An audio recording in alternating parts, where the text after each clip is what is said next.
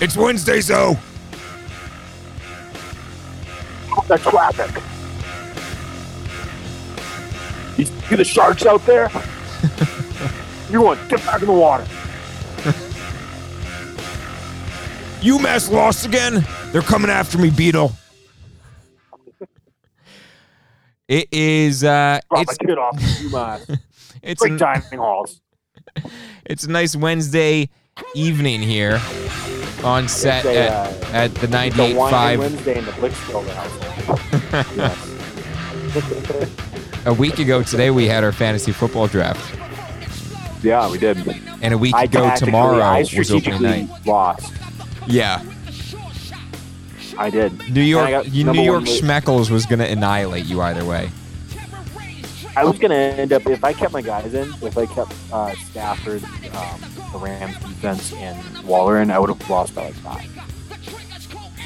Well, The only the only issue is my wide receivers, uh, uh, whatever Julio Jones decided not to go up. and now we play Ja'Marr this Chase. week. I'm coming for you. Okay. I'm coming for Come you. for the king. I am still I'm still the reigning champion. Yeah, well, you are a fraudulent king. We all know that. I'm still like I'm still your fantasy dictator. Yeah, that's true. But anyways, we have we have a fantastic uh, episode today.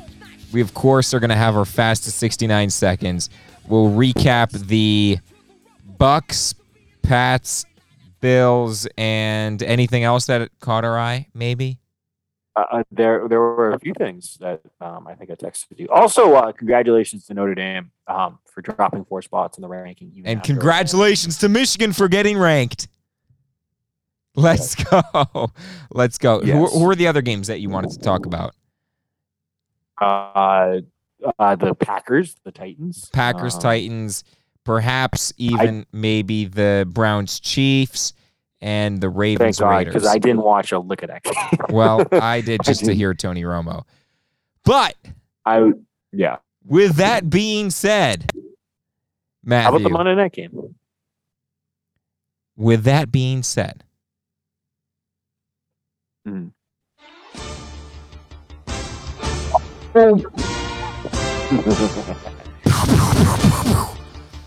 boom. Week one NFL football was back this past weekend, but it started on a Thursday night when the Dallas Cowboys and Jerry Jones visited Tom Brady's world and the Tampa Bay Buccaneers. They were dropping banners, and Tom Brady was dropping dimes to Antonio Brown, who has emerged as one of the league's best wide receivers, just as I had called it. Bucks have a late comeback led at the hands of Thomas Edward Patrick Brady Jr. and Succop gets it done to clinch the victory. Buccaneers 31, Cowboys 29. We next head to the most patriotic place in the world, Boston, Massachusetts. But really, Foxborough, Massachusetts oh, hosts the Dolphins. Huh? Huh? Huh? As Matt McCorkle Jones takes on his former Alabama teammate in a heated defensive showdown of mediocrity. As Caleb McCarthy's boyfriend decided to fumble and stumble his way into giving the Baltimore, the Baltimore Ravens, the Miami Dolphins the football game. Blick As Silver? Tua was able to fall ass backwards into a win, slanting his way all the way to 17 points winning 17 to 16. I blow so many miles. Some spread. We now head to Atlanta, where it was the better of the Alabama quarterbacks. Jalen Hurts getting it done for the Eagles. No Carson Wentz, no Nick Foles, no problem. The Eagles steamroll the Falcons, and it looks like it's a new era in Philadelphia, led by three Jalen Hurts touchdowns. Eagles 32, Falcons 6. You know, at the Western New York, where the Pittsburgh Steelers, the Steelers, take on the Buffalo Bills, as Josh Allen had a throwback.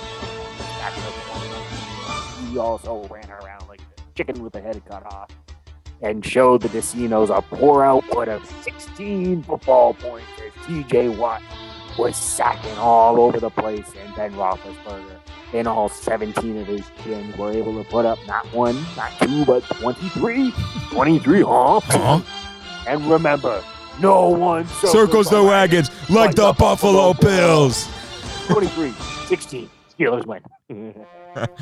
we head to Sin, Sin, Cincinnati, huh? Where they host the Minnesota Vikings. And it's the new look Kirk Cousins Vikings offense. Well, not new look, but as Joe Spinoza would say, they're coming out firing. But it was Dalvin Cook who fumbled the ball at the end, and Joe Burrow hooks up with his good friend Ja'Marr Chase, and it's the Bengals with Joey Burrow getting it done. Bengals 27, Vikings 24. We now head to the great city of Detroit, where the 49ers were motorboating the Lions. Dan Campbell, Campbell and his team were able to crawl back up and fight some kneecaps on the way as they were able to almost take down Pretty Boy Jimmy G in a surprisingly interesting contest. 41 33. 49ers. we head to Tennessee where Matt and Decino want to go and go vacation and party there and watch the football game. But there is no football being played by the Tennessee Titans because the Arizona Cardinals stopped them. Kyler Murray throws not one, not two, not three, not four, but he had five touchdowns. And Chandler Jones had not one, not two, not three, not four, but five sacks. Cardinals 38, Titans 13 we now head to the middle America as the Seattle Seahawks and Russell Wilson, Mr. Unlimited. Mr. Unlimited. Hook on and Carson Wentz as the Colts give a wincing, wincing, twisting performance against the Seattle Super Seahawks. 28-16. How about them 12s? in a game in which I did not watch a single second of. It was the Washington football team hosting the San Diego LA Chargers. Apparently, Fitzpatrick got hurt, but now I will begin to watch them because Taylor Heinicke is now the starting quarterback of Washington. But it was no use. It was not good enough. And the Chargers win this one. Chargers 20, Washington 16. In a battle known as the Sam Darnold Revenge he takes on the New York Fighter Jets and Zach Wilson, who looks exactly like his mom. It was a smoke show. And it was Sam Darnold who got out to an early lead, flying all over the place over the top. Robbie Anderson? Huh? Uh-huh. Another former. They were able to hold on for a 1914 Some spread boom we head to Houston, where it was Jack Easterby and his burner account putting the burners to the Jacksonville Jaguars. This one wasn't even a contest, and Urban Meyer was having a heart attack on the sideline. Trevor Lawrence throws three picks. Not a good start for the Jacksonville team. Houston 37, Jags 21.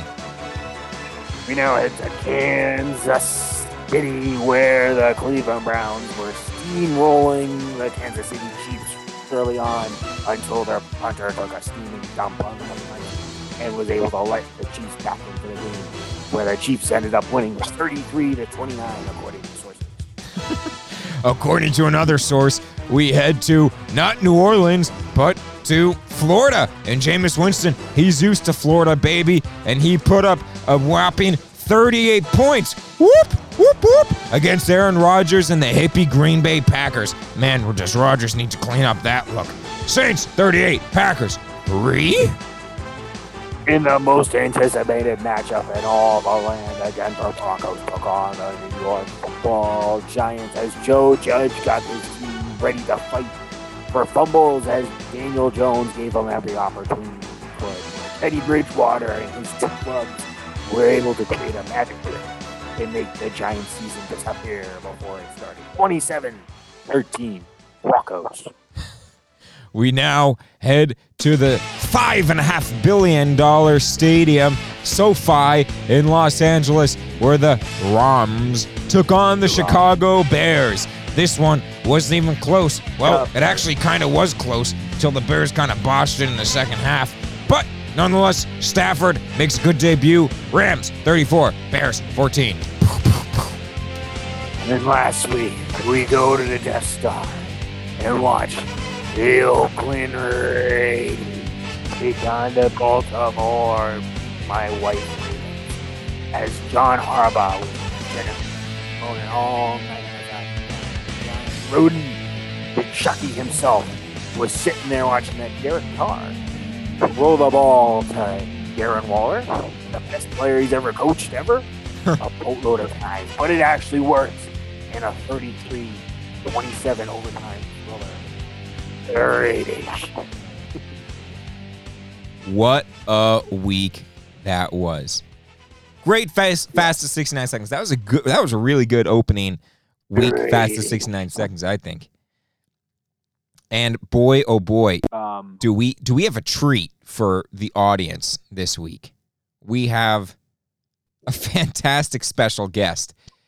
And we'll begin that segment right now.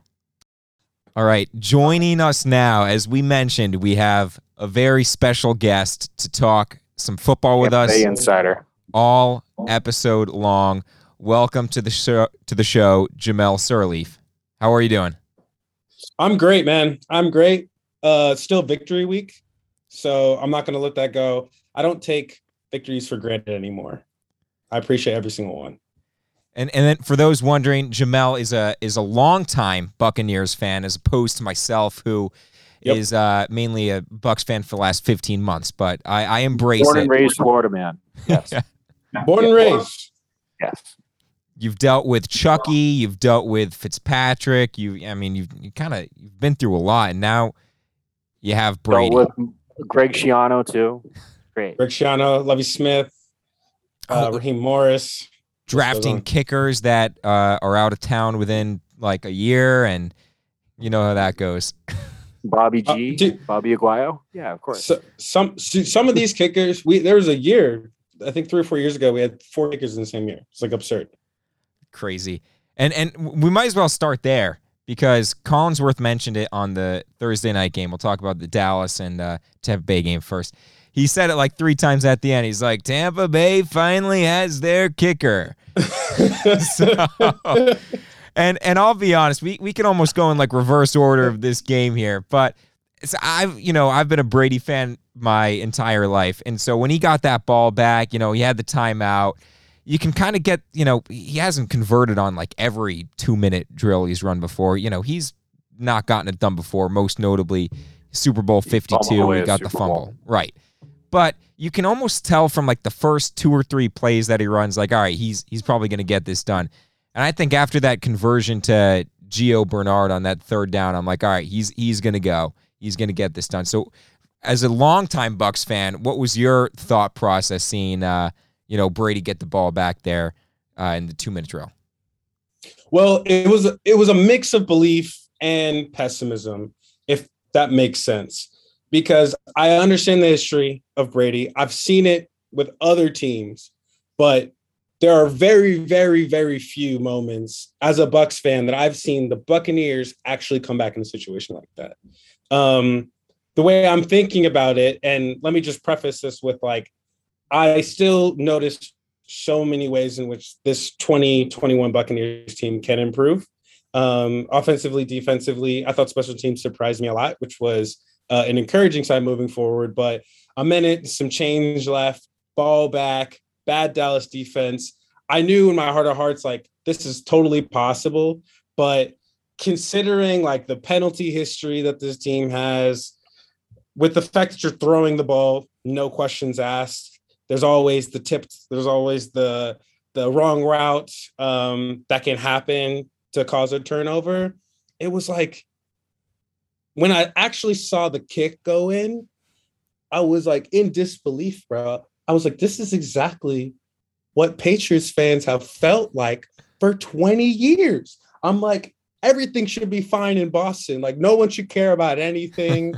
uh, the streets should be clean of litter. Women should sing in the streets. Like, I would be ecstatic if I felt this kind of confidence going into a game or a fourth quarter of a game every week. This is insane. So, to to sum it all up, I knew it was possible.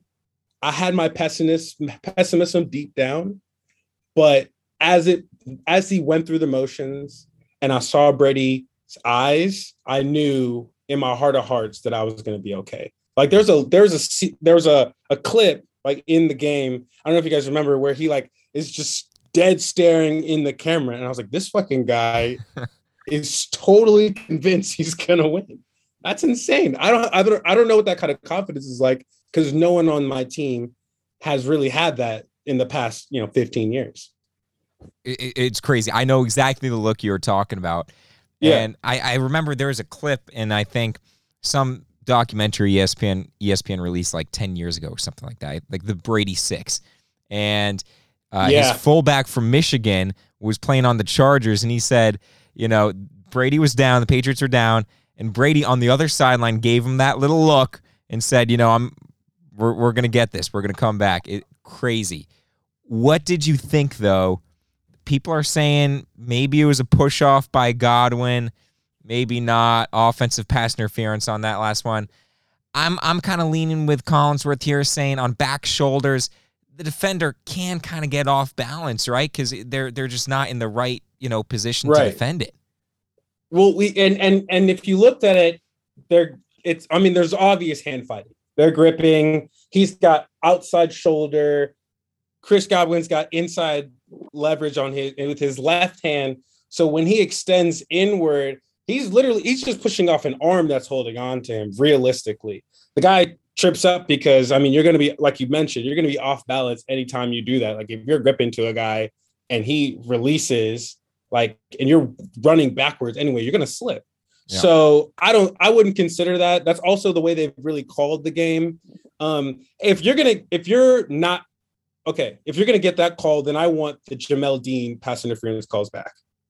Yep. Does that make sense? Yeah. Like I, I want those ones back because I don't see how those two plays are different or those three plays, excuse me, because we got two in, yep. in, the middle of the game that I thought were what gave Dallas momentum back to to really like start ripping it.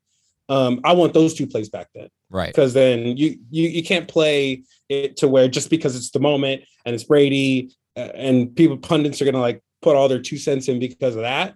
Now you can't do that. Play play the game fair, call the game fair, call it consistently across the board. Yeah, Matt. So, yeah, no, I looked at it and I said, I don't disagree with you, and I see what you're saying uh, in terms of it's he he, he kind of slipped, he kind of fell back on his own. However, mm-hmm. the stupid hockey spawn and his crew decided to call every penalty under the sun. It felt like every other play was a penalty. It oh, got yeah. brutal to watch at points. It was like, and so over the course of the game, you know, there's in a playoff game, usually they should be calling it a lot tighter, a lot tighter mm-hmm. as it a lot fewer penalties. But now in this game, it was like every penalty under the sun. So I would not have been surprised, um, honestly, based on the how the game was going, that they they would have thrown that flag. However, you know, like in the moment, I feel like the refs, if it if that play happened in the middle of the second quarter, I think that play would have gotten called. I can agree with that. Yeah, I can agree with that because they were calling. So you're you're absolutely right. right. They're calling. That's it, it's you got to base the officiating just off that game and that crew, and of course the stupid Ed Hochuli's son who decides to want to go on. If you remember Ed Hochuli, all he loved to do is get on the air and talk Loved as it. much as humanly possible. So now his son's out there doing the same thing for the next 40 years. So that's yeah. gonna be great. Um, and show off his yeah, arms too. But if it was the second quarter, that would have been a penalty. But as good as Godwin's catch was, and that you know back shoulder on that last drive, there's been at least, you know, listen. I again, I've not been a Bucks fan for that long. From what I have seen of Godwin, to me, I just see too many mistakes all the time. I remember there was a bunch of drops last year that he had, especially in the playoffs. He had a lot of drops. Uh, he had that big fumble last Thursday night. There is that. Uh, ball that Brady threw deep that again he threw to his outside shoulder, but that's where the safety wasn't. So, you know, it's good that the ball is on that side. And again, it kind of went through his hands and that was another big play that Godwin missed. To me, eh, you know, I Antonio is the best receiver on the Bucks, I think, you know, at least because the chemistry he has with Brady. And then I would want to say Godwin's number two if he didn't keep having those mistakes. And then to me, Mike Evans, I, I think, is just not on the same page with Brady. I don't know whether he you know, gives up sometimes on, you know, those stop routes or, you know, comebacks. He's just not driving off anything. And then, you know, I know Matt listens to the Zolak and Bertrand show. Every eight plays, Mike Evans makes like some great catch, and we're like, oh, wow, Mike Evans is right. so good. but is Mike Evans, you know, consistently going to, you know, be there? It's just like no connection. I agree with you in a lot of respects because I am also somewhat surprised at the inconsistency coming from both of those clearly superbly talented wide receivers. I mean, we're talking about physically, um, neck up, mentally, it's all there. That's why Brady came to this team in the first place um, because of those two guys. Chris Godwin, previous to the the Brady years, was probably the most consistent receiver uh, that I'd seen the Bucks have in in the past five years. Um, caught everything, never a problem. Ran all the right routes, body control impeccable, um, hands were impeccable. Um, I think just if you look at their entire off seasons through through through the actual games, the amount of balls and reps that he's act that these guys are actually getting because there's so many weapons is not allowing for them to get in a rhythm consistently. I think other receivers would actually struggle yeah. uh, in an offense like this with a new system. You're coming, this is their first offseason together, mind you, um, not including like last year, you know, they really had limited time together.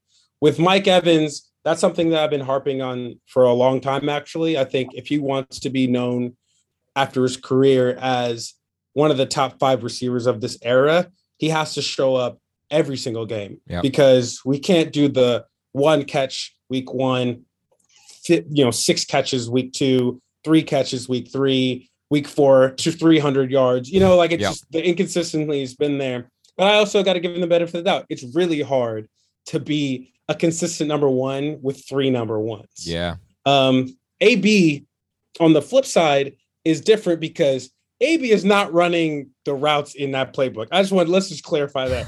AB is AB is taking wheel routes and then cutting and then bobbing his head and going back inside. And because he has that connection with Brady, Brady's like, well, fuck it. I, I know where he's going to be and I know he's going to be open. Versus if I see this coverage and Mike Evans is there, I already know the route. He's running, he's covered. I'm not going to throw the ball there. Same with Chris Godwin, um, with Rob Gronkowski and Antonio Brown, because each play has like a little bit of um, I guess what's what's the word called? Like improv. Like it, there's a little improv. There's, there's, options. Right. There's there's option. They're they're running option, option route with a little bit improv. There's a higher percentage actually of that of that play getting open than I think for uh, for Chris Godwin or Mike Evans often. Yeah, that that's very true, and I think both uh, Brady and Gronk were talking. You're talking about the improv on the second touchdown where Gronk brought blocked and then released. I think mm-hmm. Brady had said he's like, yeah, I I don't know if like the you know block release what part of that you know was you know practiced or really in the playbook, but I you know they Brady had said we ran that stuff before, and I remember they had run that in New England a little block and then release right up the field. And you yep. know, it's just that that connection. I think with Brady, when you have a 44 year old quarterback who, you know, happened. Do you remember the first yeah. time it happened? Uh, the not the one I posted to Twitter. The I I posted the one against the Jets. No, there was a one. There was one before about ten years ago. Oh, Remember oh, they played the Redskins way way back when. Oh yes, I do. Yep. Ryan Kerrigan. And yeah, and, and he, he yes, Gronk carried a very like very strong yards. guy. Is like what the you know the broadcast said. But yeah, no, I remember that one too. But anyway, with a, with a 44 year old quarterback, he doesn't want to get you know hit over and over. Maybe he doesn't want to wait three and a half seconds for the routes that Mike Evans runs to develop. Maybe he's mm-hmm. like, all right, I know where AB is going to be. I know where Gronk's going to be. And, you know, let me just get the ball out and, and get it to him. Yeah. So, but, you know, again, I'm kind of with you throughout the game. I was disappointed about how close it was. You know, I'm like, it was frustrating seeing those two picks that really weren't his fault and then letting the Cowboys back in kind of just on shooting yourself in the foot. But then when it came down to it, when the field goal went through, I didn't really care about any of that. I'm like, all right, they won. That's right. It. Yeah, they won.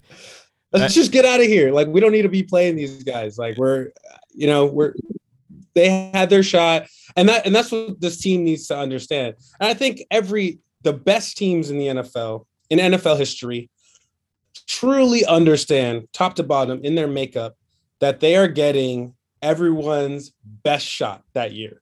Like, regardless of their record the previous year, regardless of their talent, regardless of their coaching staff, that you don't want to go on week one, season opener, Thursday night football, and get embarrassed. Yeah. Like you, these are grown men who understand that people look up to them, that this is how they feed their families. So they're gonna come in there and hit you in the mouth. And like this team needs to understand, especially that defense needs to understand that you can't give up a, a 10 yard route. You can't give up a five yard slant. You can't give up a hitch just because like ah he got me. Like no. Like you're just giving them more ammunition and more confidence to sit there like we can take the world champs. Mm-hmm. and that's how you get close games like this. Yeah. I i agree. You know it, it like you said it's almost a wake-up call but good thing they had the wake-up call without getting the loss. But thank god matt one team that did get a wake-up call but also did get a loss unfortunately for you was the New England Patriots. What I know you probably have a lot to say about that. What do you I think? do. um, yeah, no. Uh, first off, so they had eight possessions in the game, which is uh, relatively low. And I think you've asked me about that before. Usually, a team gets about eleven to twelve, but they they had good. They had the ball for almost fifteen more minutes than the Miami Dolphins in this game. However, uh, on their eight possessions, I counted seven of them got to at least the fifty and five of them got inside the 25 and they ended up with 16 points which is not good. No. Right? They had stevens fumbled at the 50 and then uh, Kayla McCarthy's boyfriend fumbled uh, inside the 10 um, and that just was not I, I, I texted Zach after um, uh, saying uh, I won't repeat what I said. Um, but I, it, I, that was one of the more infuriating games going into the season. I looked at it. I said, okay, they built a team around the quarterback to where the quarterback does just does not have to throw the game away. He just doesn't have to screw up, and everything flipped to where the quarterback did everything he could to win the game, and the team screwed it up. It was infuriating. Um, the biggest thing that happened was Trent Brown left the game early. They put in a uh, backup uh, tackle, Justin Braun, and he got uh, just bullied the whole game, and that was brutal. They had miserable, uh, just idiotic penalties that tripled drives all the way through the game. Um, I'll get to Mac Jones later, but their their receiving core looked okay. Um, I liked what Agholor showed. Uh, obviously, Meyers looked decent. I thought Smith looked okay. Uh, it would have been nice to see Hunter Henry actually, you know, uh, play in the first half. I didn't see him until mm-hmm. the second half.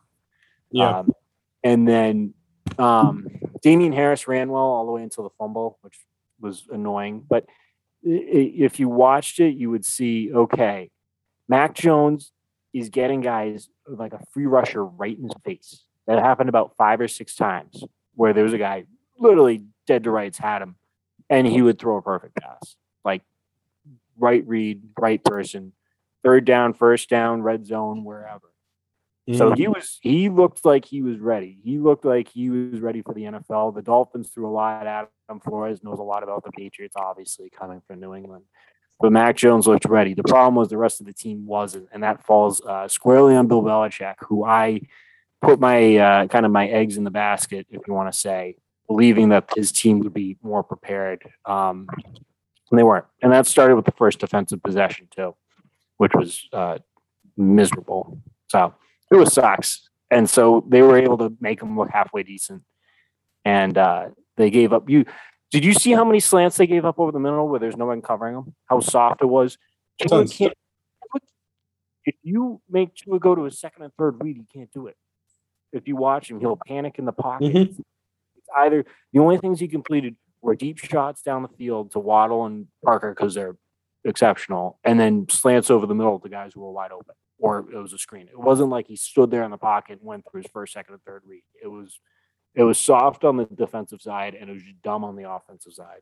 I don't know what you guys think.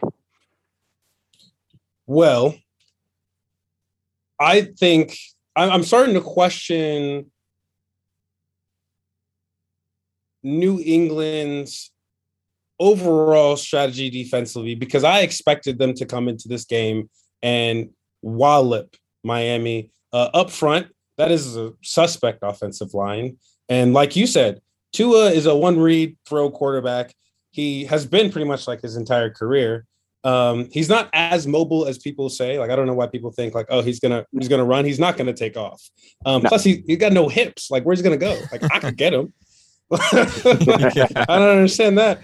Um, yeah. So I, am trying to figure out like why, and I I do understand that from a secondary perspective, it's it's kind of hard for them right now to to without to Gilmore. run press man exactly without without Stephon Gilmore to run press man. But it was really interesting to see a Bill Belichick defense play so soft in the in the middle, especially when like your their best players, Mike Gesicki, I'm talking about Miami, will feast on your linebackers that way. Um, and maybe he didn't like, have a catch though; it was all the receivers. Right. So I'm I'm trying to figure out why. I mean, maybe that was the maybe it's the plan. Like Bill Belichick always says, you know, take away the their best player, and maybe Miami adjusted to allow for for some of their players to. I, I do think they ran a lot of trips, um, and a lot for their their offensive weapons to to find soft spots in the zone in the middle. But uh, I was curious why they wouldn't just come up to a team that is, I think, slightly less talented than them. If I'm looking offense to Patriots defense, and and play a man up.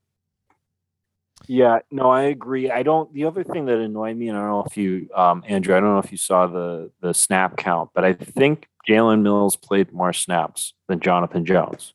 Who would you rather have at cornerback, Jalen Mills or Jonathan Jones? Jonathan Jones. Jonathan Jones is a very good slot corner, one of the better ones in the league, and he's very fast. And they have Jalen, uh, Jalen Waddle, who hurt them, scored a touchdown on him, and Jalen Waddle is fast as shit. now, now my, my question is, and this kind of goes to what Jamal was saying, and and Bill Belichick, right? He's going against Tua Tagovailoa, and yeah. you mentioned, okay, eh, he sees the first read. If it's open, throw it. If it's not, shit hits the fan. But if Look you're if you're if, if you're if you're Belichick and you're Belichick, this mastermind defense, okay, sure you don't have Gilmore, which kind of you know allows you to get those quick slants out because you're playing more zone than man. But don't you think that you know Belichick now is unable to stop a first read in an offense? Like how is Brian Flores, the disciple, able to get Tua to see one read, throw it, and then get out of there with a win too? That, it wasn't that they didn't stop it; they just didn't adjust. They didn't do anything different from the first exactly. snap to the last series where they ran out the clock. The first play, if you remember the the set of downs, the the first play went. I forget how many yards they picked up, but they got a holding penalty, backed them up. It was first and fourteen from the mm-hmm. 5 mm-hmm. and then Parker, I think, got 13 yards on a slant, like same thing, wide open, um, soft coverage, and it was like they didn't adjust for any down, any distance, any part of the game, um, which is uncharacteristic of uh, Bill Belichick and very infuriating. Um, also, the Patriots uh, front seven didn't, um, and Jamal, you noted this, the, the uh, Miami offensive line, not very good. And the Patriots defensive front uh, really didn't take advantage of it like I thought. And they only poured um, millions of dollars, millions of dollars in the offseason. yeah, Matt, Matt Judon's got the the red. Uh, yeah. The he's red got the number nine. He's got the single digit. Nine, he looks really yeah. fast and everything. He looked good, but he did look good. Uh, but no, the problem is Hightower. I don't think the the issue is Hightower. Hightower looks slow as shit. He's I, I text you that. I said, does he look slow or what? Out for COVID. Yeah, and I don't think Van Noy looks very good. But your guy Ush Uche, the Michigan man. Yeah, but the Uche. the other thing is Hightower uh, left near the end of the game, right? Right. So he so they're saying that that well, okay, but if he so you think Hightower is going to f- come right back for next week? Yeah. Because otherwise it would have to be Van Noy would Van Noy swing up top. Report. Oh. Yeah. Oh wow. But okay, yeah. so so that's kind of looking at at the micro level of, of their defense, right? And so looking at it in depth, you're like, all right, they should probably be able to do a lot better against, you know, Tua than they did. But on the other hand, 17 points isn't the end right. of the world. And then the offense could only put up 16 points. But then Mac didn't look like he played poorly, but somehow you only put up 16 points. if you told me going in that At Mac was going to complete 75% of his passes and have over a 100 quarterback rating, right? And he was going to drop back over 40 times too. On top of that, I'd be like, oh, how many points do they win by? you know, and the kicker makes all his kicks and everything. Yeah, that. yeah. I looked at it, I was like, oh, cool. And Mac, Mac, he- back throw to James White. Ooh, I needed a cigarette after that one. That was nice. Yeah. Um, and like the it just the throws over the middle. There was one to Agholor down the deep left sideline where there was a guy right in his face as he was getting hit. It was a deep comeback to, to Agholor. I'm like, oh, there's his arm strength. Remember, I was talking to your dad, to see. Decino. He was like, "Oh, Mac doesn't, uh, he doesn't handle pressure well." Well, there was, there was about five or six instances where there where there was nobody blocking one Mhm. rusher, any guy or guy right right in the face. So long term, um, I'm pants off for Mac Jones. Great, I got the guy. Cool, I got the quarterback already. Um, but for uh, this week going into next week uh, for the Jets, and I think we'll discuss uh, on Friday, right?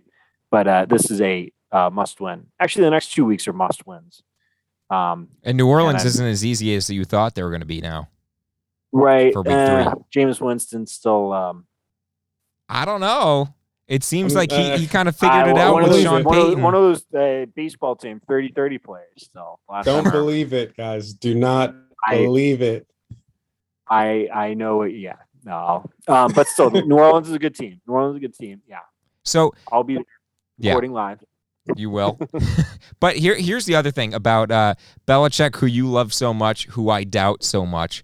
His policy of putting the rookie running backs and, and frankly all running backs really in the doghouse if they fumble bit him in the ass because Rhamondre Yep. Stevenson fumbled. So who has to take all the carries? Damien Harris. Damien Harris is tired near the end of the game. Allows Xavien Howard, although you know great player, to punch the ball out in a situation where I, I mean, are they not screaming in the huddle? Hold on to the ball. Hold on to the ball. No fumble. No turnover. We're here. We're in scoring position. Don't turn it over. We'll win the game. So earlier is in that same. set, I think it was earlier in the set of downs or earlier that quarter, it might have been the previous set of downs where he'd ran it three or four straight times and literally tapped his helmet like I'm tapping out. I'm, you know, he's winded. You know, a lot of players do that. Yep. And so he had about I think 24 carries, 23 carries in total, plus another couple of receptions. And I'm thinking to myself, it it it, it wasn't like they needed Stevenson in there. I, I understand they took him out. He's a rookie. He was terrible on pass protection too. I don't know if you remember that. which is crazy because he's he's like a big pounder kind of guy. They had Brandon Bold and James White still. You couldn't have given two or three of those 23 carries to each of those players. You know what I mean? Yeah. Just to instead of having 23 carries, it could have been 18 going into that. But still, uh, Harris shouldn't be fumbling there. That's the moral of the story. Like that's still on that's still on Harris. Now, Um, what ha- what happens to him this week? Because you have two now, you know. I mean, running he'll- backs? He, he won't have 23 carries, that's for sure. He might have Yeah. 15. So is is Um, this a Brandon Bolden eleven carry type of game? I think they're gonna they're gonna be a little Hmm. more aggressive though, depending on how the game goes. I think they're gonna uh, throw a little bit more, And- even though he threw yeah. 40 times or something. So I I mean Mac Mac showed that he can throw it. You know, although only showing 16 points for it, and and you could say, oh, okay, well they I- fumbled those two times, but still, They should have they could have easily had 13 points in their first three possessions. They ended up with three. yeah. Uh, you know what I mean? They got first possession where he, uh, I can't tell you. I had my Mac Jones jersey ordered and everything. It was on the way, and then his first drop back, he looked like he had no clue what the hell was going on. Spun around, threw the ball backwards, and I'm like, oh shit. Yeah. I'm like, oh, he's not ready. No, no. Well, And then he, he steadied the ship after that. But before then, I was I was like, oh, you, you can't tell me this kid is just gonna flame out already. But yeah, You know, you mentioned it too a little earlier, Matt. I loved when uh, on the radio broadcast Scott Zolak said, "Is Hunter Henry active?" Like he I he catch he catches two balls, but they're both like check downs. And he's one of the top They free agent tight ends they in the didn't class. target him in the red zone either. That was the other thing. They didn't target either. I don't think they targeted either of the tight ends in the red zone. oh, no, one would think those And are two good throw targets in the red zone. end zone either at all. Huh. Which They're expensive people not to target. I know, fine China, yes, but yeah. very fragile, very fragile. Well, Matt uh, and Jamel, another team that only put up 16 points this past weekend, Buffalo Bills. Buffalo Bills only put up 16 points against the Steelers. I was at that game. It was disappointing. You know, Josh Allen, the stats, the box score, it, it's decent, but again, that doesn't show the entirety of the game. Like they were able to manage one or two good drives, but it, it just seemed to me either the Steelers' defense is, you know, and I think we know the Steelers' defense is pretty good, and TJ Watt was good thing he signed for that very game if you're if you're a Pittsburgh yeah, fan. Very good, very yeah. worth the money. I mean, he yes. he had that fumble on Josh, and to me, I, I, think the real issue is with their offensive coordinator Brian Daboll, and he kind of showed it near the end of last season too. He just gets way, way, way too pass friendly, where he thinks, okay, I'm gonna go mm. empty. You know, I'm gonna show you. I and I even watched. There are some packages. Literally, no running backs were on the field. He was going not only empty, five wide receivers. There's zero threat of running besides maybe like the Josh Allen quarterback run that he does out of shotgun, but you know, he'll go 20 passes in a row and he thinks that'll work. Well, it won't work against Pittsburgh because TJ Watt says you're passing it 20 times in a row. That's great for me. And and it's a five-step drop. Yeah. Like nothing quick, very few RPOs, um, very few motions. Do you think it's a a hubris thing from last year? Do you think that they think because Stefon Diggs, Cole Beasley, uh, Gabriel Davis is uh, is way. I wouldn't even consider him up and coming at this point. I think he's he's going to end up being um, one of the better wide receivers in the league for the rest of the year. Me too. But do you think it's just a situation of they, of coming in with too much belief in your guys versus their guys? Yep, I, I think that they're under. I think you're exactly right. They are doing the philosophy of we're going to do what we do better than you do what you do, you know, instead of right. adapting and changing. And Matt mentioned uh, to me, uh, texting, he says, How about a run against nickel defense every once in a while? You know, why not? Because Devin Singletary, Devin Singletary, he, he rushed 11 times for 72 yards. That's what, like six yards a tote. Run it. It's pretty good. Yeah. Why is Zach Moss uh, in the doghouse? Like, I don't understand that either. Yeah, he was an actor. I, I don't, well, that that's confusing too. But you know, even, even, even, if he, yeah, they had Matt yeah. Breida who did okay too. But even if Zach Moss was active, just the sheer amount of times that they pass, he's just not gonna, you know, he wouldn't run the ball either. But you know what? I where where I would have liked to see him on a fourth down, handing him you know, just a straight ahead inside rush instead of you doing like that fourth down play. Where, where yeah, where where they where you're playing Madden no. and you press the wrong button, so it just throws to your running back while he's behind you. Or let's run a flea flicker too. You know, what are with those fourth down calls? And then in the in the um, they were down twenty to ten in the fourth quarter and there's like 10, 11 minutes left. And that's doable. You can be down 10 points, 10, 11 minutes left, and you're at the five yard line of the Steelers. And you're like, all right, we score a touchdown here, right back in it. And then they call a quarterback draw with Josh Allen.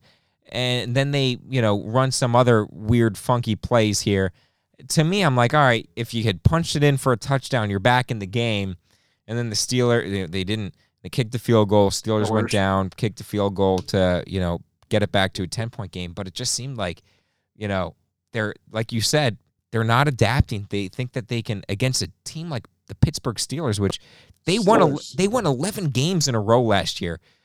Say what you will, that's hard to do. They're not a bad team, and they have an even better defense. So, I don't know. I think the Bill. I, am not concerned too much about the Bills, um, although they do play. I think Miami next week, which again won't be easy, but I, they better Defense get back on does track. travel, even though they're in, they're in Miami. I was just, oh. I was just about to say that that defense looked phenomenal. Patriots um, and Buffalo, yes, yeah, absolutely. Do you? Will we have to just tip our cap to uh, Mike Tomlin as well? Yeah, I think he got his guys ready to play. Um, called a masterful game. They weren't afraid, and then um, that defensive line just at times dominated. I mean, yeah. we're going to talk about TJ Watt, but in general, I mean, he's got three seconds to get rid of that ball, and they're running two crossers deep half the time, um, long developing plays. Like they weren't going to let them have it. No. Um, Minkah Fitzpatrick was covering pretty much everything that went past 15 yards. uh, I got to give it to them. They they came in ready to play, and I think it's interesting how a team that wins 11 games in a row comes in with a chip on their shoulder. Yeah, I, I I'm with you, and I, I completely agree. They weren't afraid. How many times do you see a team up 10 points? You know, they're kind of around midfield, and then they're like, all right, let's run it three downs in a row. Let's chew the clock, and we'll, we'll punt and we'll play you know, we'll just pin them deep. But instead, they're throwing like back shoulders to Juju and, you know, taking their shots to Claypool. And I'm Yep. like, oh my God. Because I, I was like, you know, I wanted to see the Bills get the ball. I'm like, I'm hoping they just run it, they stop it, they punt, whatever it is. But no, they're just, they're, they're taking, you know, their dagger shots down the field. taking shots. Yeah. Diontae Johnson, like this is a guy who drops a a, a ball a game, Mhm. and they're trusting him with a a fade to the end zone over there. Like their their I think it was Tre'Davious White, right? Their best corner. I, yeah, it might have, I think it was, it was either White or uh, Levi Wallace, one of the two. Okay, yeah, okay. So I mean, these are I mean those are that's not a scrub either. And he almost Like, dropped that that's too. He almost dropped he that. almost dropped that. He did almost fumble. yeah. Um, guys, but I, I Ben looks bad, right? Like I don't care what anyone says. Ben Ben doesn't. What are you talking good. about? You look majestic on that scramble for eight yards. I, I was just about to say he looked so old Yeah. in that play alone. I almost gave him like a uh, AARP card, or he looked like he sh- he goes to Golden Corral just off of that run right Yeah. there. The man does not look like he did even last year. Yeah, no, no, he doesn't. But I, I think what he still can do is, you know, it's it's the fourth quarter. Let's seal this thing out. And probably his best throw was that back shoulder to, I think it was, I think it was Juju, I, uh, down like the right seam. But Mhm. that was probably his best throw, Matt. Um, so who's the the AFC's leader in passer rating right now? AFC. Yeah, East. Mac It's Mac Jones. Yeah. Mac Jones. Yeah. And uh, Josh Allen um, was fantastic last year, but was that a little more of shades of uh, 2019? He looked a little inaccurate there. He scored 13 meaningful points and then three points in junk time. I, I don't think he regressed. Um, I, I think what happened is, you know, a little more shaky when the fans were in the stands later in the season as well. And then Yeah. all of a sudden there's a packed house and they. I don't think man. that's it. What I think the issue is with with the issues with Brian Daboll. It really is run passing it? 20 times in a row. He was there Think- last year. Think well, he again they got they were like, "Oh wow, Josh Allen is like really good. You know, we figured this out. So let's pass it every time. Let's just abandon everything else." The best the Bills moved the ball downfield is when they took what the Steelers gave them. It was, you know, Cole Beasley sits down after 6 yards, let's get it to him. Instead of Let's wait four and a half seconds and Josh Allen twirl around, and then we throw it to Stefon Diggs, who's screaming 45 yards down the field. That's not going to happen every single play, but it's like they want it to happen every single play. That's not how, you know, offense works in the NFL. They just need to, you know, have a little more balance. You know, every single play is in the shotgun or for their eight runs a game that they do, they're just, you know, then they're under center and then they have no no creativity at all.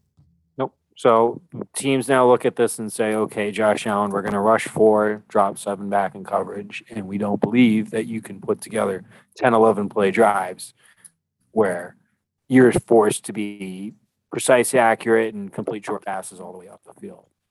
Right. Matt, this Right. is this is the weird part though. He had I think he had like a 70% completion percentage against Right. that exact strategy last year. Like what is what's going on?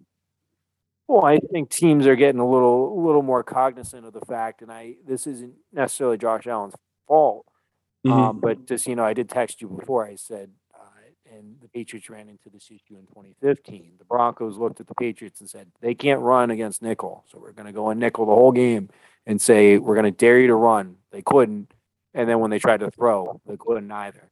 And now teams, and if Bill Belichick's watching that tape, and when he has Stephon Gilmore back and he has that defense, hopefully a lot better than they are now, he's going to say, okay, we're going to let the front seven, front four go and then we're going to drop seven back in coverage.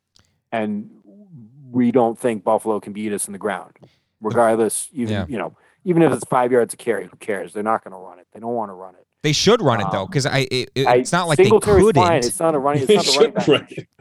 They should run it. It's it's not even to you know, it not even to be the engine of the offense, just to keep the defense honest. That's pretty much the whole reason why you run the ball anymore. Yeah. Like, yes, Um, I agree. The 2015 Patriots could not run it because their offensive line was beaten up, and your ace back would have been Brandon Bolden or or uh, Steven Jackson. a half retired Steven Jackson. Yes, but like Um, I'm telling you, they should they should and they have the ability to run it. And, and However, Josh Allen did a look a little bit shaky. That that accuracy just a little bit. I'm not saying he regressed. I'm just saying it was. It didn't look like he, he just jumped right back into it. no, I agree. He he missed like a big ball to Emmanuel Sanders. I think just overthrew him. Would would have been a touchdown. But Maybe he needs to get married or something. We should go find him a nice Buffalo woman. Oh, oh, Uh, yes. thank you for reminding me. I ran into his girl. My dad and I ran into his girlfriend at the pro shop. No way. Yeah, his girlfriend Porta was there. You texted me something. You're like, I found the beau- most beautiful woman in all of Buffalo. I was like, was it the porta potty? Or you- like, that was the dumpster. well, yeah, she is not from Buffalo, and Stefon Diggs says he flies girls Really? in to party with. So he literally flies them in, which is hilarious. But no, yeah, I actually saw her at the pro shop. Uh, my dad identified her because he knows what their dog looks like. So he saw the dog like wandering around the pro shop. yeah. And he's like, hey, oh. Josh, I like your dog. yeah, we're like, oh, hey, by the way, where do you and Josh live? Yeah, then we hang show- out now. Exactly. Um, so so other games around the league that uh, we could quickly go over that caught your eye. I, I think the main one. What happened to the Packers? What what's going on? Aaron Rodgers looks like a hippie. Aaron mean- Rodgers. Aaron Rodgers looked played like somebody who wasn't prepared in the offseason to play football, Correct. Especially for the Green Bay Packers. That was for sure. He looked like somebody. You, did you hear him in the, uh, the post game press conference too? How monotone. How Sounded like he Uh, didn't it care. was. It's Like, that hey, it was new- one game, new- guys. Yeah. It's like the new State Farm commercial where he's, you know, it's Jake from State Farm and him, and there's he's in the guitar like studio thing, and he's like, "This next song goes out to a former friend." That's what he sounded like, you know. Oh, Yeah. my favorite was he says, "We need more energy." Oh, Let's go. like what? It starts with you, my guy.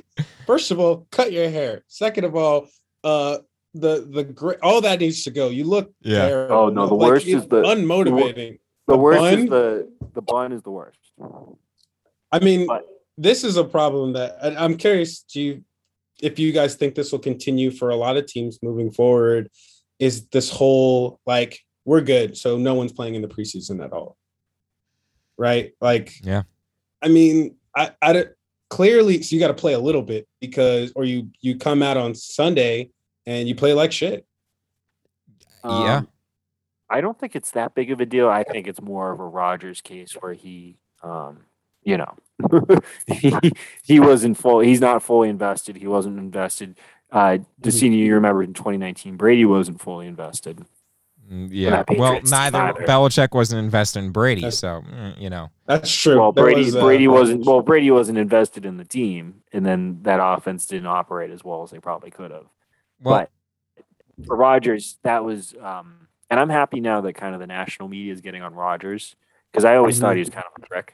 yeah. You know, he's kind of smug, kind of. I liked him last year though, because I saw him on the Pat McAfee show, and I'm like, this dude's actually kind of funny. Eh, I don't know. I always felt like he was kind of. He felt like he was just better than everyone else. That sort of thing. I agree. you know. And, I agree and with that. now, And and the crap he pulled in the off season, like he's like, oh, I want to go somewhere else. Like the the, the the Packers have like a top five, top eight, top three, whatever you want to put it, roster in the league.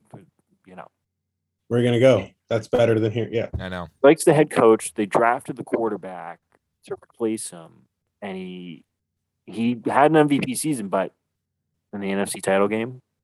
he, he had like the sideline to run up and score a touchdown. Although, He did you watch the Am- America's Game documentary? at all course. of, of the buck. Devin White said he was standing right there. If Aaron Yeah, Rodgers thinks that he could no run way. by him, no way. Oh no, Well- no! I, I, if you look at it, he would have gotten killed. But still, if you're Rodgers and you're looking at that, it's like it was it was, it was third and goal, right? yeah. Yeah, Yeah. you got to try.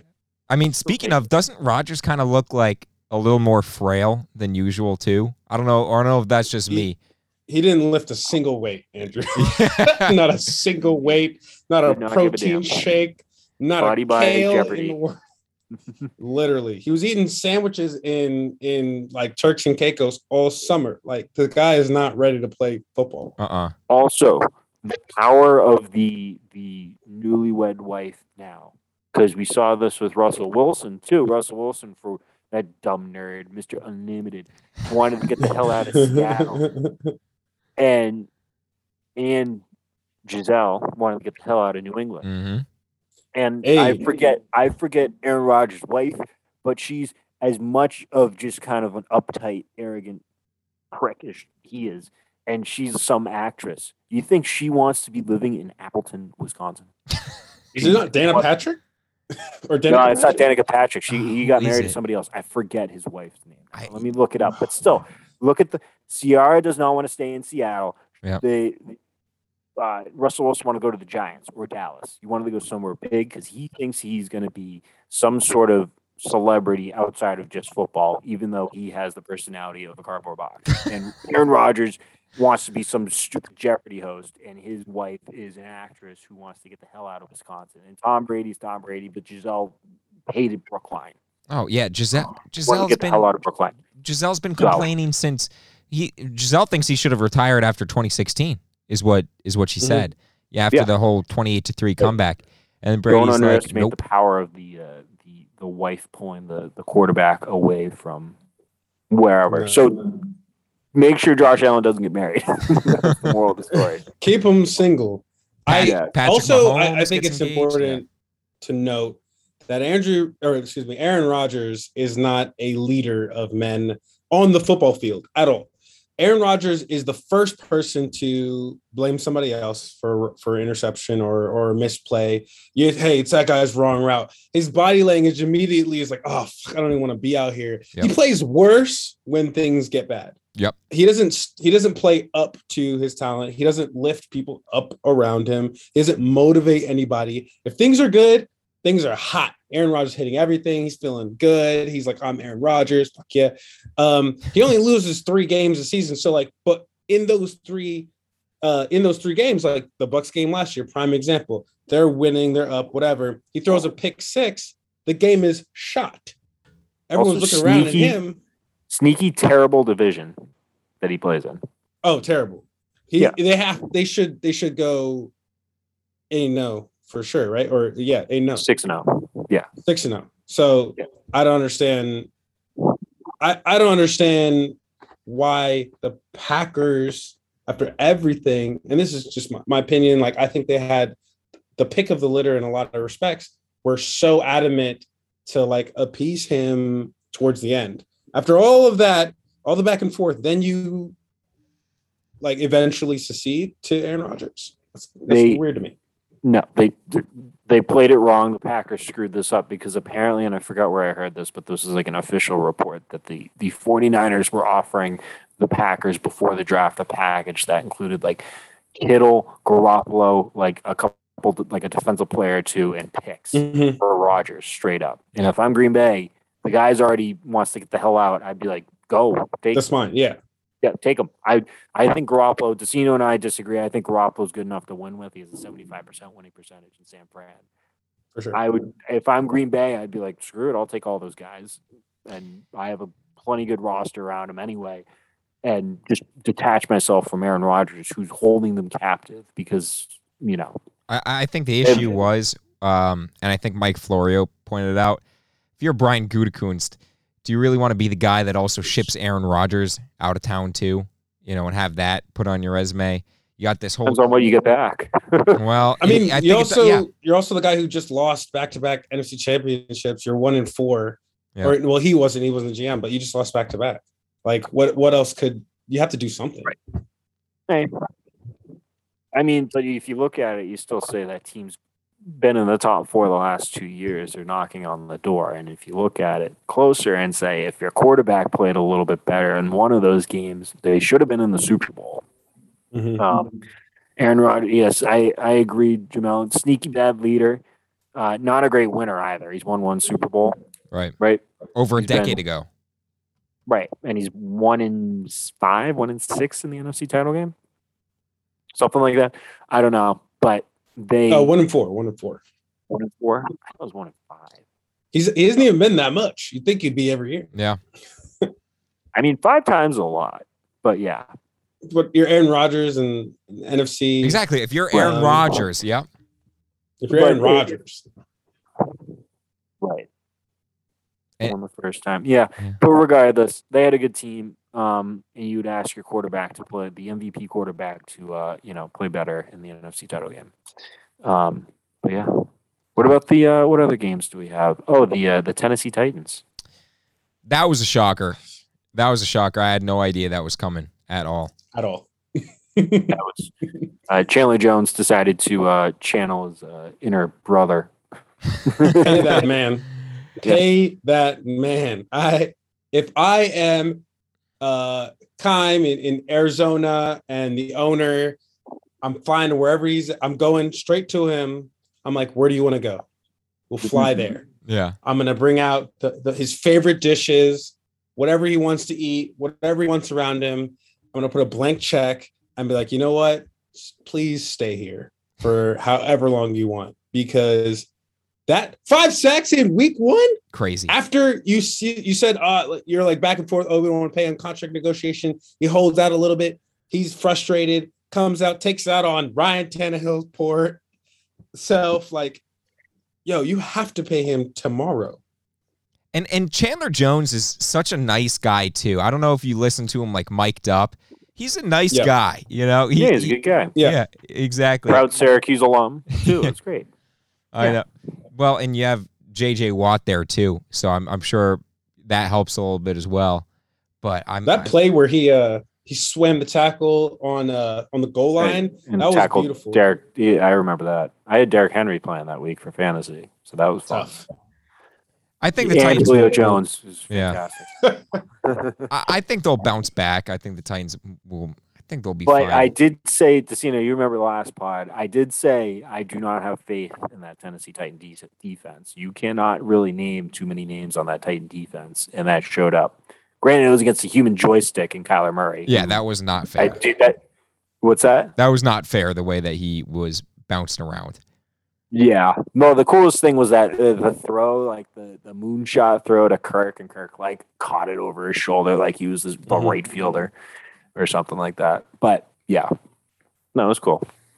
And we get um, on his feet. Yeah, he just kind of. It's gonna be a shame though when he gets hurt in like week seven, and then he doesn't do that anymore because he runs around all the time. You know, it's only gonna last for a little while. He's tiny, I know. but um, You, you know what Anyways. was really disappointing to me? The game, the Cleveland Kansas City game. I really wanted to see what Baker was going to do there. I know he was trying to th- he was trying to throw that ball away and it just gets picked off. I mean, that was such a good game by Cleveland. Um, also, I don't know how you let Tyreek Hill score a 75 yard touchdown when you're up two possessions in the fourth quarter and you get a one play drive to Tyreek Hill. That to me was ridiculous. And then the botched punt sucked, but then it all could have been erased.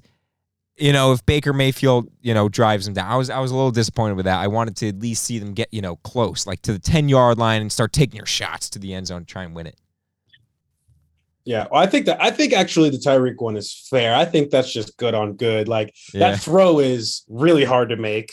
Um, only very few people, Patrick Mahomes, the Aaron Rodgers, the Josh Allen's can make that throw. Cross body to the right hands of the safety. Like uh, that's tough. They're they're also moving. They're I think they're like moving to the left, and Tyreek switches back to his right.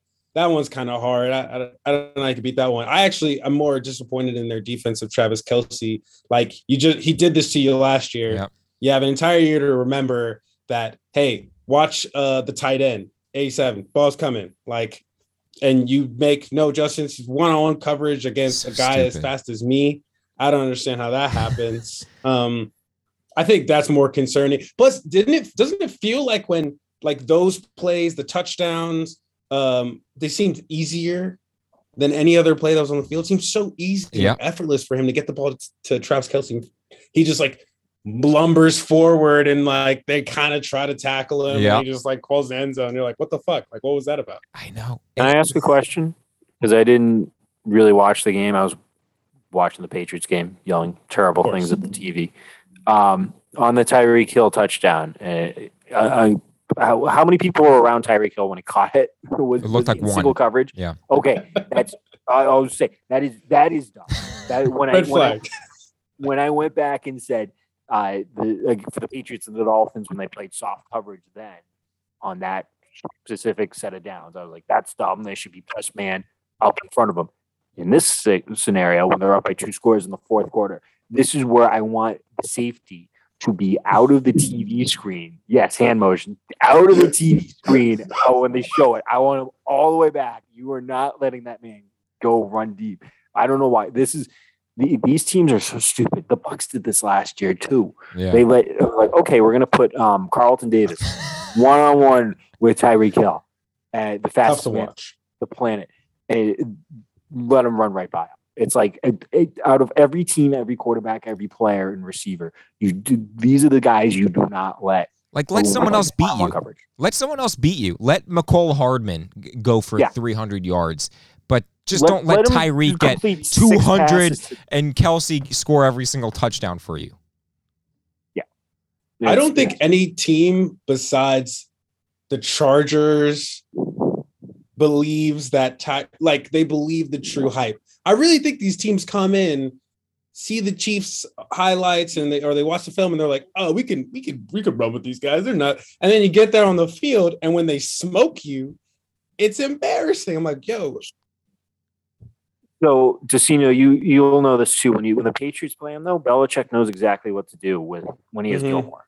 It's Yep. he has he doesn't put Gilmore on Hill. He puts like one of his other fast corners on Hill, and then he doubles him with a safety, and then he puts J.C. Jackson on Kelce, and then he puts Gilmore on whoever's the number two, whether it's Hardman or Sammy Watkins before whoever, and just erases him.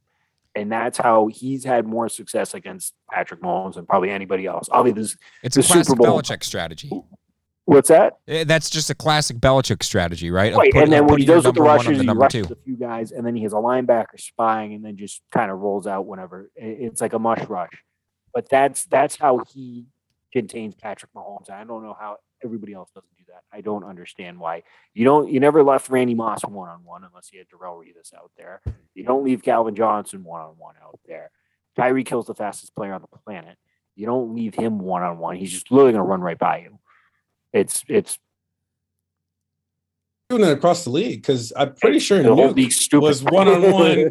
like people like I was like the Cardinals game. I'm like, wait, why is there one dude on DeAndre Hopkins? Like I would have to call everyone in my neighborhood if I saw DeAndre Hopkins like running by himself.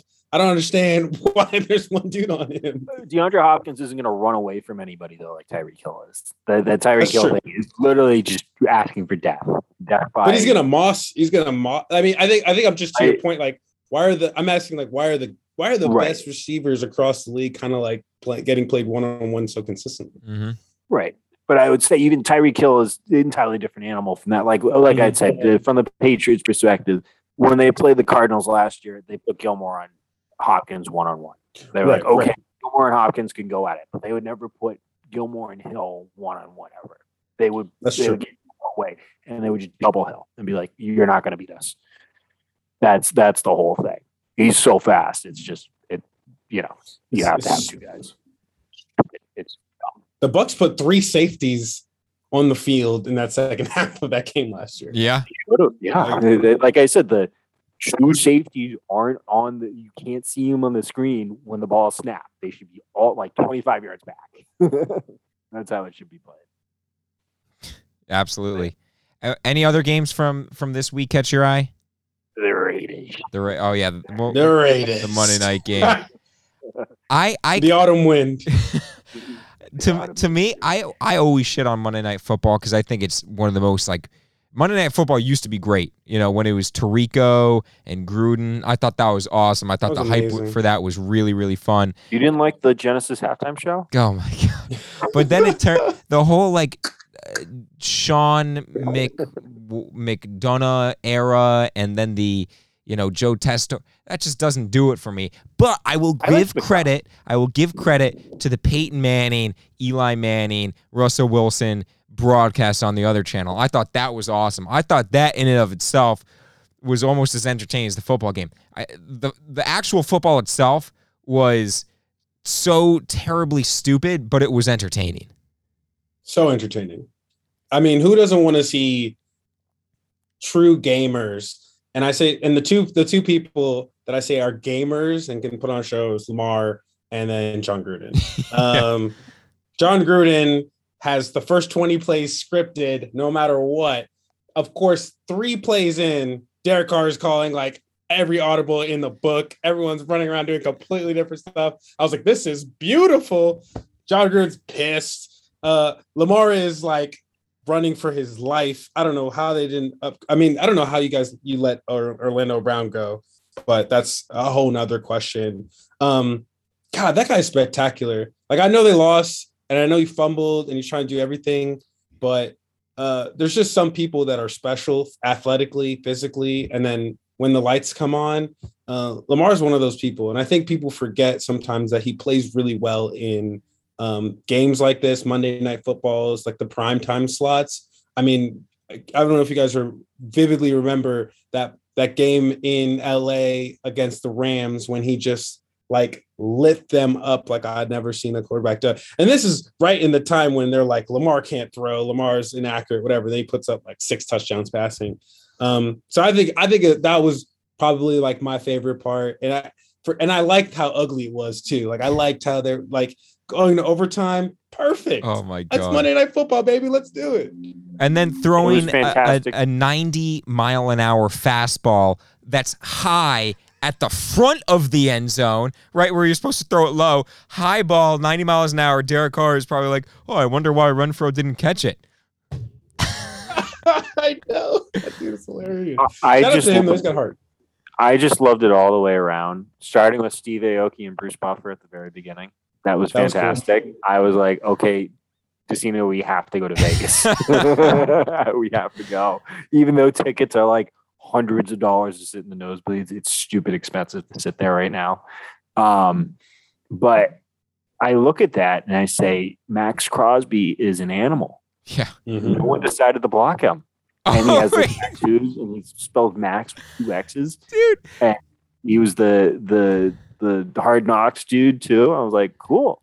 Do- um, do and you- I did like the how they the uh, Jamal. You were saying the pre-scripted twenty plays. Yes, it felt like about fifteen of those were all for Darren Waller. Um, Yeah. That just continued. He probably got fifty target. He got I think he got like 19 Mhm. Um, but I think Derek Carr, Derek Carr's like a decent enough quarterback for you to win like 10 games with, but their defense blows usually. But in the first half, I was like, Derek Carr's brain is broken. He looked terrible. Um, and it, it looked like the Ravens were just going to run their way to a victory. Um, I'm shocked uh, that the the Ravens weren't able to, uh, hold on and win now. Yeah. Ball security, it's job security, and uh, Yeah. I mean, look, all week he's probably they're probably like, it's okay, it's okay, it's okay. You know, I know everybody and their mom tore their AC, the chef tore his ACL on the way here. The bus driver tore his ACL when he took that right turn. Like, I get it. Uh, John Harbaugh is probably calming. He's such a calming presence. He's probably really got them ready to play. But ultimately, when they got in the game and the lights were on and you're trying to win, eh, everyone's sweaty. eh, They're just trying to do too much. Like that's I I I watched I watched the fumbles again. I think those are just like, hey, that's football. Sometimes it, you know it's shitty. And Matt, you mentioned Maxx Crosby. The reason I was I was laughing about that before is I think on the broadcast on the main one, they're talking they they were telling like a nice story about, you know, how he, you know, went to rehab, he fixed himself and everything like that. And then I forget which commentator said it. He just like blurted out something about like yeah, like he'll be, you know, remembered as an alcoholic for the rest of his life or something like Yeah, that. like, I'm like, no, you're the one who said that. He went to rehab and fixed himself. I'm like, oh my It's god, like Was that Griese? I prob- probably was, probably. Was. I, that would not. I don't think Riddick would say that because he's actually going to be like another executive in the league again. Um, yeah, that's that's funny. I I didn't even I missed that part. Um, Were you watching the Peyton Manning broadcast at that point? I didn't watch the. I I heard it was good, and I heard the fire alarm went off. Um, but yeah, I saw the memes where it was like just him wearing the Ravens helmet, just doing dumb shit while they all ripped on Eli for being, you know, Yeah. dumb. And then Yeah. near near the end, they were all, you know, Peyton, Eli, and Russell were all kind of shitting on the game, saying, you know, how ridiculous it was it was even getting. And and how the football was not good football there. Yeah, yeah, everyone's just running around doing backyard shit. These guys, both these teams have had so much to prove, and they're they're also like not extremely talented. So they were just like they were going at each other's necks. I thought that was I thought to Matt's point, I thought that was good all around. Yeah. Question though, is Darren Waller actually the best player Jon Gruden's ever coached? Because I thought that was kind mm. of no, no, absolutely not. He coached Jerry Rice.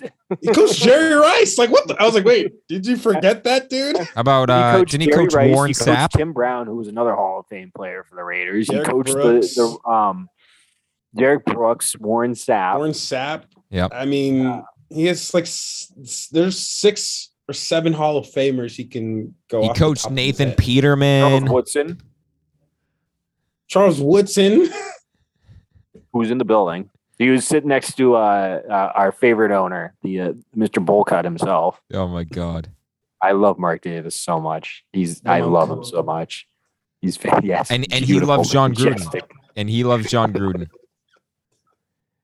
Mark Davis would be alike, type, of course. Mark Davis would be the type of person. You know how Putin has like the picture of him riding a bear.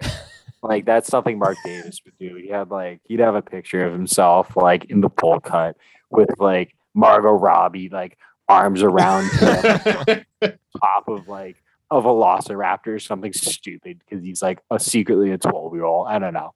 That that's how I imagine him. Just totally dumb. Mark Davis is Jon Gruden's twin that lived in the basement until he got older. And then, but he always had a soft spot for him, brought food downstairs when he wasn't supposed to, and then let him out. Uncle and now he's like, per- yeah.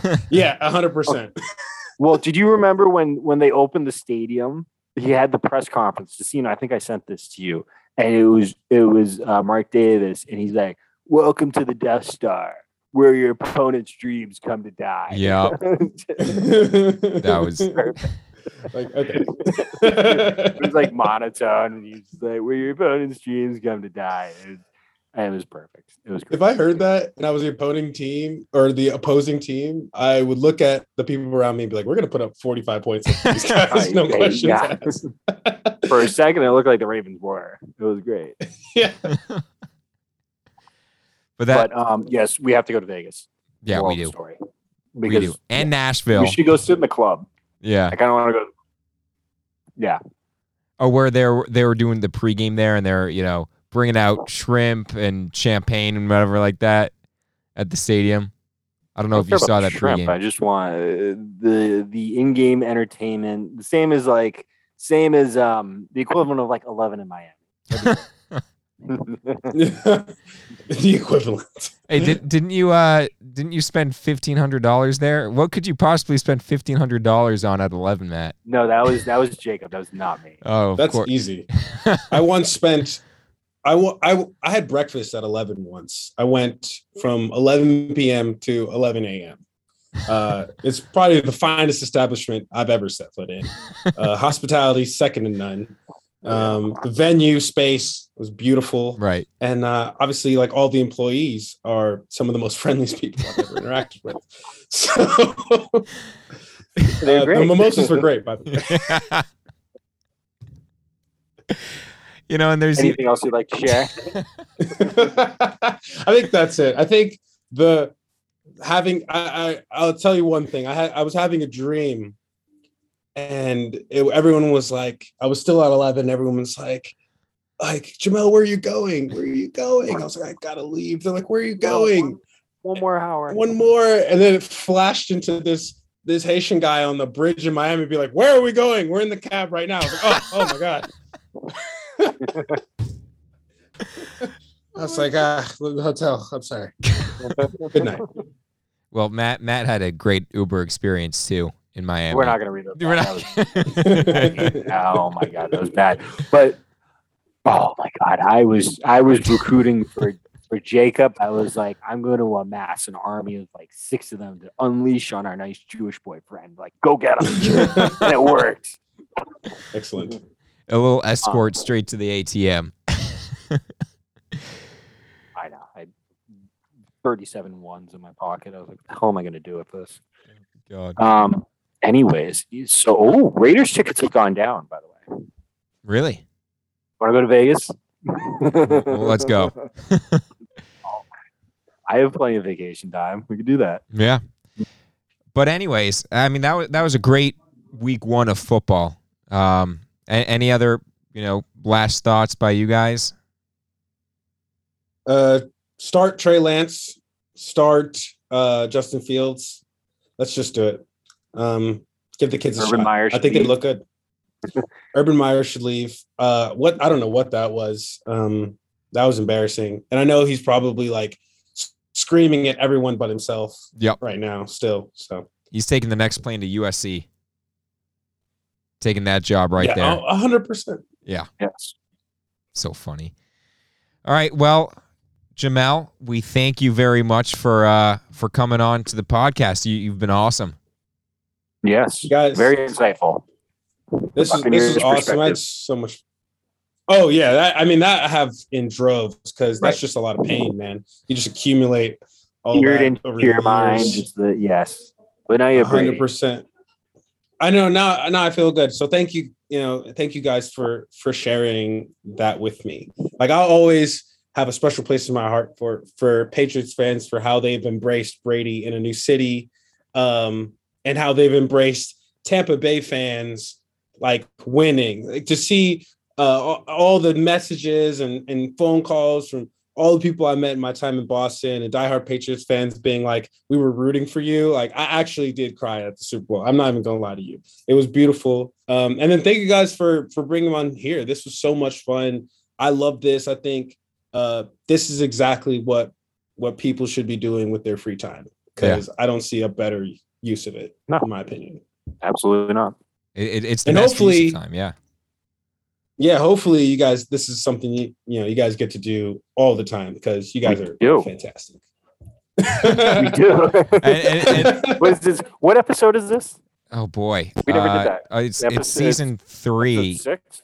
Ep- is it episode? Season three, episode six. So this is probably it, when is our hundredth uh, episode? I should really check that. haven't We're, we're probably Yeah. we're probably approaching like seventy five or something like that. That is awesome. Yeah. But you, we we need to have you back again. This has been a lot of fun. Yes. Oh, I'd love it, man. good. I'd love it. That'd be awesome. And you can come to Vegas with us too, because you know now I've I we're we're going. We are. I gotta check if I'm not banned still, but I think I should be. Able to make it. awesome. All right. Well, uh, you know, to the fans Until listening at time. home, until next time.